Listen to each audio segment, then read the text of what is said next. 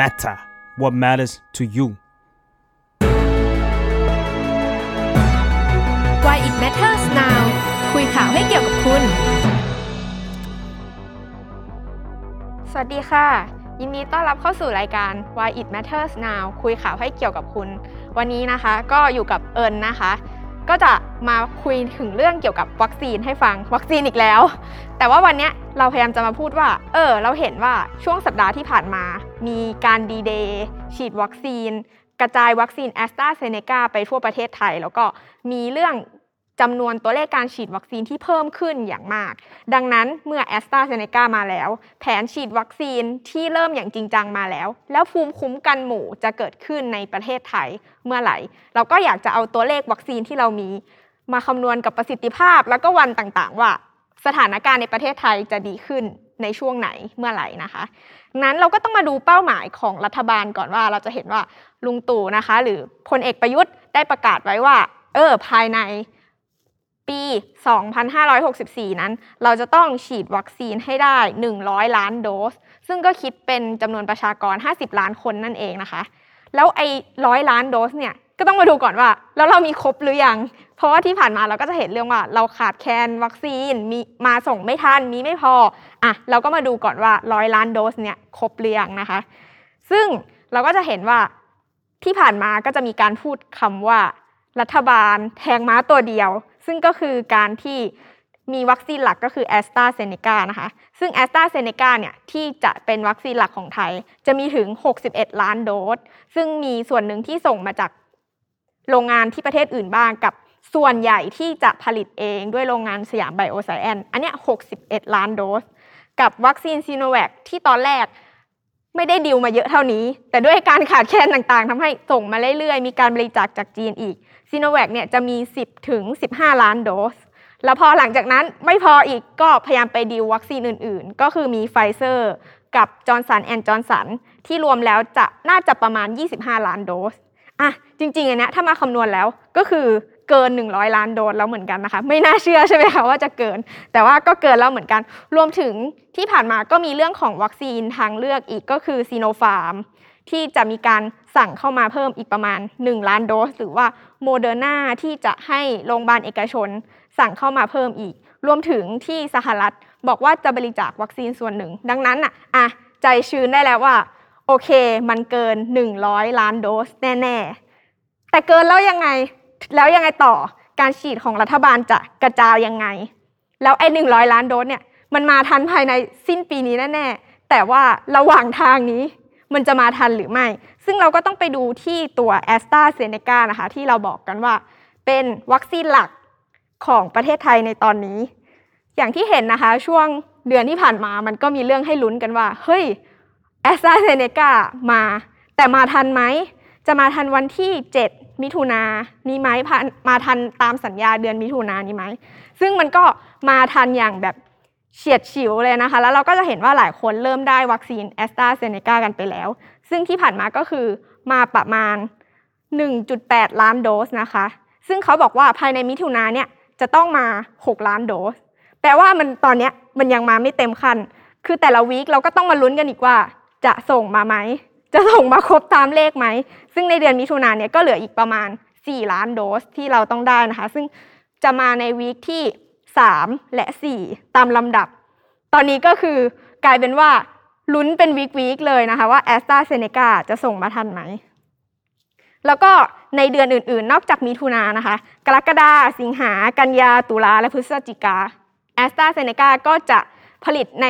ประเทศไทยอีก อย่างละ 10 ล้านโดส แล้วก็เดือนสุดท้ายคือธันวาอีก 5 ล้านโดส เป็น 61 ล้านโดส แต่ว่าเนี่ยก็อยู่ที่ว่าขนาดเดือนแรกเดือนเดียว เราก็ยังต้องมาลุ้นกันเลยว่า แต่ละ week จะส่งมาตามขั้นไหม ดังนั้นเราก็กลายเป็นว่าโอเค เรามีวัคซีนร้อยล้านโดสแน่ๆ มี 61 ล้านโดสที่เป็นตัวหลักแน่ๆ แต่ว่าความไม่แน่นอนต่างๆ ก็ยังเกิดขึ้น เพราะว่าไม่ใช่แค่ประเทศไทยที่ delay นะคะ เพราะว่าโรงงานสยามไบโอไซเอนซ์ก็ต้องส่งไปให้ ประเทศในเอเชียตะวันออกเฉียงใต้ ซึ่งก็มีข่าวว่าอย่างฟิลิปปินส์หรือว่ามาเลเซียเองก็ได้รับวัคซีนจากเราล่าช้าแล้วเหมือนกัน ดังนั้นก็กลายเป็นว่าเราก็ต้องมาลุ้นกัน พอมาลุ้นแล้วหนึ่งก็ต้องมาดูแผนกระจายวัคซีนอีก ซึ่งตอนนี้มาประมาณ 1.8 ล้านโดสเนี่ยก็จะคือกระจายไปทั่วประเทศไทย แต่ว่าสิ่งที่เราเห็นนะคะ ก็กลับกลายเป็นว่าหลายโรงพยาบาล ขึ้นว่าต้องเลื่อนฉีดวัคซีน เพราะว่าวัคซีนไม่พอ ต้องขอเลื่อนออกไปทำไมถึงเป็นอย่างนั้นนะคะ เพราะว่า 1.8 ล้านโดสที่ได้มาครึ่งหนึ่งนะคะ จัดสรรให้กทม ซึ่งจริงๆ แล้วก็เป็นไปตามแผนของรัฐบาล ซึ่งบอกว่าจะกระจายให้กับจุดเสี่ยงก่อน ซึ่งกทมก็มีคลัสเตอร์ที่ค่อนข้างเยอะ แล้วก็ถือว่าเป็นจังหวัดจุดเสี่ยงสำหรับแผนกระจายแอสตราเซเนกา1.8 ล้านโดสเนี่ยก็คือครึ่งหนึ่งอยู่ที่กทม ซึ่งก็คือเป็นจุด เสี่ยงอยู่แล้วตามแผนของรัฐบาลที่ว่าจะกระจายไปให้จังหวัดที่เป็นจุดเสี่ยงก่อน กทมก็เลยได้ไปครึ่งหนึ่ง แล้วก็แบ่งให้ประกันสังคมมาตรา33 อีกจำนวนหนึ่งประมาณ 5 0 0แสนโดส ซึ่งอันนี้ก็เป็นประกันสังคมเฉพาะในกทมอีกเหมือนกัน แล้วส่วนที่เหลือเกือบ 1 ล้านโดสเนี่ยค่ะ ถึงจะกระจายไปให้จังหวัดต่างๆ ทั่วประเทศ ซึ่งพอมันมากระจุกอยู่ที่กทม การกระจายไปที่จังหวัดต่างๆ ก็เลยน้อยลงทำให้ก็มีข่าวดราม่าตามมาอีกว่า เออบางโรงพยาบาลได้แค่ 10 ขวด ได้แค่ 20 ขวดอย่างเงี้ยเขาฉีดวันเดียวก็ครบแล้วทำให้ต้องเลื่อนออกไป อันนี้ก็คือสถานการณ์ที่เกิดขึ้นถึงแม้ว่าวัคซีนแอสตราเซเนกาจะมาแล้ว ดังนั้นเราก็ต้องมาดูอีกว่าที่เราบอกกันไปว่า จะทยอยส่งมาเรื่อยๆ ทุกสัปดาห์ทุกสัปดาห์ทุกเดือนเนี่ยจะมีการ delay อีกไหม ซึ่งถ้า delay อีกแผน กระจายของต่างจังหวัดเนี่ยก็คงจะเห็นการขาดแคลนวัคซีนเนี่ยต่อไปเรื่อยๆ แม้ว่าคนในกรุงเทพเราจะเห็น speed ที่ฉีดได้หลายแสนโดสต่อวัน แต่จริงๆ แล้วถ้าพูดถึงภาพรวมนะคะถึงแม้ว่าต่างจังหวัดในหลายจังหวัดจะมีการเลื่อนฉีดวัคซีน แต่ว่าตั้งแต่วันที่ 7 เป็นต้นมานะคะ ก็จะเห็นว่าสปีดการฉีดวัคซีนของประเทศไทยอะเพิ่มขึ้นอย่างมากเลย คือฉีดได้มากที่สุดในช่วงวันอังคารที่ 8 ที่ผ่านมา ได้วันหนึ่งถึง4 2 0 0 0 20,000 โดส ซึ่งถือว่าถ้าเราฉีดอย่างเงี้ยได้เรื่อยๆ มันจะครบตามเป้าไอ้100 ล้านโดสของรัฐบาลได้อย่างแน่นอน แต่ว่าเราก็อยากมาชวนดูกันว่า โอเค ถ้าสปีดมันดีขึ้นขนาดนี้แล้ว เราจะมีภูมิคุ้มกันหมู่กันในประเทศได้เมื่อไหร่นะคะ ถ้ามาดูจำนวนการฉีดวัคซีนที่เกิดขึ้นในประเทศไทยก็จะเห็นว่าหลังจากการดีเดย์วันที่ 7 มิถุนายนที่ผ่านมาเนี่ยจำนวนการฉีดมันเพิ่มขึ้นแบบหลายเท่าเหมือนกันนะคะ เพราะว่า ก่อนที่ a s t r a z เซ e c a จะมาในล็อตนี้ เราฉีดวัคซีนกันได้ วันละเป็นหมื่นอยู่ที่หลักหมื่นหนึ่งหมื่นสองหมื่นบางวันที่ 9,000 เท่านั้นนะคะ อันนี้คือเข็มแรก แต่ว่าเมื่อ a s t r a z เซ e c a มาแล้วในวันที่ 7 แล้วก็มีการดีเดย์เราจะเห็นว่าบางวันอย่างวันแรกคือวันที่ 7 ฉีดได้เข็มแรกถึง 3 0 0แสนโดส แล้วก็วันอังคารที่ผ่านมาก็ฉีดได้ถึง 4 2 0 0 0 0 โดสเลยทำให้ถ้าเกิดว่าสปีดเราอยู่ที่ประมาณ 4 0 0 0 0 0อย่างเงี้ยไปทุกวันทุกวันนะคะ ก็จะเข้าสู่เป้าหมาย 100 ล้านโดสที่รัฐบาลวางไว้ได้อย่างแน่นอน ดังนั้นเราก็อยากชวนมาดูว่า เออ ถ้ามันฉีดได้วันละประมาณ 4 0 0 0 0 0 5 0 0 0 0 ไปเรื่อย ๆ อย่างเงี้ย แล้วสถานการณ์จะดีขึ้นเมื่อไหร่ ภูมิคุ้มกันหมู่ที่คุยกันว่า เฮ้ย จะฉีดให้ 70%ของประเทศเนี่ย จะมาถึงเมื่อไหร่ ก็อยากมาชวนดูอีกเป้าหมายหนึ่งนะคะ ซึ่งนอกจาก 100 ล้านโดสในสิ้นปีแล้ว รัฐบาลก็มองว่าเออถ้าเราสปีดแบบนี้ไปเรื่อยๆอะภายในเดือนกรกฎาผู้ใหญ่ครึ่งหนึ่งของประเทศอะก็จะได้การได้รับวัคซีนเข็มแรกแล้ว ดังนั้นก็ไอการได้รับวัคซีนเข็มแรกเนี่ยมันเป็นเหมือนวิธีการหนึ่งที่หลายประเทศเขาทำเหมือนกันเนาะคือจริงๆอะคนเรามันต้องได้วัคซีน 2 เข็มแหละ แต่ว่าการฉีดเข็มแรกอะมันก็ทำให้ภูมิคุ้มกันมันขึ้นมาประมาณหนึ่งเหมือนกัน ก็มีการศึกษาในประเทศอังกฤษหรือว่าสกอตแลนด์นะคะ ก็พบว่าเออที่ประเทศนั้นอะเขาฉีดแอสตราเซเนกาเพียงเข็มเดียว ประสิทธิภาพก็ขึ้นมาถึง 80%ทำให้ประเทศอังกฤษและสกอตแลนด์เลือกที่จะปูพรมฉีดเข็มแรกก่อน แล้วก็ค่อยให้ประชาชนทยอยได้รับเข็ม 2 ตามมา ก็คือฉีดเข็มแรกให้เร็วที่สุดให้ได้มากที่สุด แล้วก็พบว่าฉีดแค่เข็มแรกอะภายใน 3 สัปดาห์ ก็คือป้องกันเชื้อโควิดเนี่ยได้ถึง 61%แล้วเหมือนกัน ถ้าฉีดเข็ม2เนี่ยภูมิมันก็จะขึ้นมาประมาณหนึ่งแต่ว่าทำให้ไอ้วิธีการเร่งฉีดเข็มแรกเนี่ยมันเกิดขึ้นในหลายประเทศเหมือนกัน ดังนั้นก็อยากชวนมาดูว่า เออ แล้วอย่างเงี้ยตอนเนี้ยเราเริ่มฉีดเข็มแรกกันไปเยอะแหละ อย่างเงี้ยสถานการณ์จะดีขึ้นเมื่อไหร่ ซึ่งสำหรับแอสตราเซเนกาเองนะคะ การที่ภูมิคุ้มกันจะขึ้นมาอย่างเต็มที่อะก็คือ 22 วัน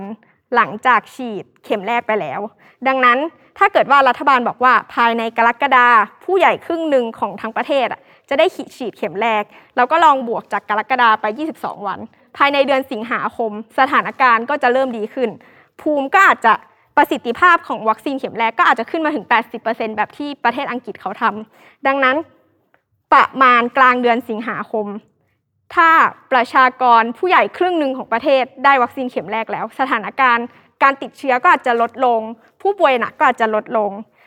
แต่ว่าสำหรับประเทศไทยนะคะ ก็แตกต่างจากประเทศอื่นตรงที่ว่า เราเว้นห่างแอสตราเซเนการะหว่างเข็ม 1 กับเข็ม 2 ยาวถึง 16 สัปดาห์ ซึ่งประเทศอื่น ๆ หรือว่า WHO เนี่ยเขาแนะนำไว้ที่ 10-12 สัปดาห์ ดังนั้นการที่ประชากรในประเทศไทยจะได้รับเข็ม 2 ก็อาจจะยาวนานกว่าที่อื่น ก็อาจจะเว้นระยะห่างมากกว่าที่อื่นเหมือนกัน ซึ่งหากเรานับว่าโอเค สถานการณ์เข็มแรกจะดีขึ้นกลางสิงหา คนที่ได้เข็ม2เนี่ยที่ฉีดกันไปในสัปดาห์เนี่ยก็คือ ปลายกันยาหรือว่าต้นตุลาเลย ดังนั้นถ้าเกิดว่านับแอสตราเซเนกาเข็ม 2 ที่จะมีผลเนี่ยก็คือภายหลัง 14 วัน สถานการณ์ก็จะดีขึ้นภายในช่วงปลายเดือนตุลาคม แล้วก็ถ้าหากว่าการกระจายวัคซีนแอสตราเซเนกาค่ะที่จะมาอีกเดือนละ 10 ล้าน 10 ล้านโดสเนี่ย ไม่ชะงัก ไม่ล่าช้า ก็คาดว่าหลังเดือนตุลาเนี่ยที่คน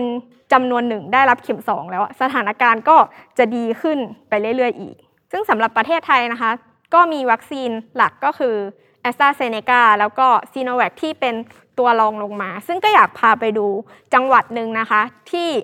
ใช้วัคซีนซีโนแวคเป็นหลัก แล้วก็ฉีดไปค่อนข้างจำนวนมากในจังหวัดนั้นก็คือภูเก็ตนะคะ ซึ่งก็พบว่า คนที่ได้รับวัคซีน 30%น่ะมีภูมิคุ้มกันมากขึ้น แล้วก็พบว่าในภูเก็ตอะค่ะคนที่ได้รับวัคซีนเข็มที่ 2จำนวนหนึ่งลดโอกาสการติดเชื้อไปถึง 83%แล้วก็แค่ฉีดเข็มเดียวก็มีประสิทธิภาพไป 73%แล้ว ดังนั้นถ้าเกิดว่าภูเก็ตเนี่ยมีสถานการณ์ที่ดีขึ้น แล้วก็มีการจะเปิดภูเก็ตแซนด์บ็อกซ์แล้ว แล้วถ้าเกิดว่าในกรุงเทพหรือภาพรวมของประเทศไทยที่มีแอสตราเซเนกาเป็นหลัก เราก็อาจจะประเมินได้ว่าแอสตราเซเนกาที่มีประสิทธิภาพดีกว่า จะทำให้ภาพรวมนั้น มีการลดการติดเชื้อ แล้วก็การแพร่กระจายต่างๆ ได้ดีมากขึ้น เราก็อาจจะไปดูกับที่เราคิดเอาไว้ก่อนหน้านี้ว่า เออ ตามแผนของรัฐบาลที่ผู้ใหญ่ครึ่งหนึ่งของประเทศ จะได้รับวัคซีนเข็มแรกในกรกฎาดังนั้นเข็ม 2 ก็จะได้ตามมาในช่วงในช่วงเดือนตุลาช่วงต้นเดือนตุลาบวกกับ 14 วัน ที่ภูมิคุ้มกันจะเพิ่มมากขึ้น ดังนั้นเราอาจจะประเมินได้ว่า ในช่วงต้นเดือนพฤศจิกา สถานการณ์ต่างๆ อาจจะดีมากขึ้น คนอาจจะเริ่มมีภูมิคุ้มกันมากขึ้น แล้วก็การจำนวนผู้ติดเชื้อก็อาจจะลดลงเรื่อย ๆ ตามจำนวนคนที่ได้วัคซีนมากขึ้นเรื่อย ๆ ซึ่งประเทศอื่น ๆ ที่มีการฉีดวัคซีนอย่างแพร่หลายก็เป็นไปอย่างนั้นนะคะ แต่ว่าเราก็ต้องโน้ตไปนิดนึงว่า ไอแผนทั้งหมดที่เราคาดการณ์ว่ามันจะดีขึ้นในช่วงปลายตุลาหรือว่าต้นพฤศจิกาเนี่ยต้องเป็นไปด้วยว่าแผนการส่งวัคซีนของรัฐบาลนั้น ไม่ดีเลย์ไม่เลื่อน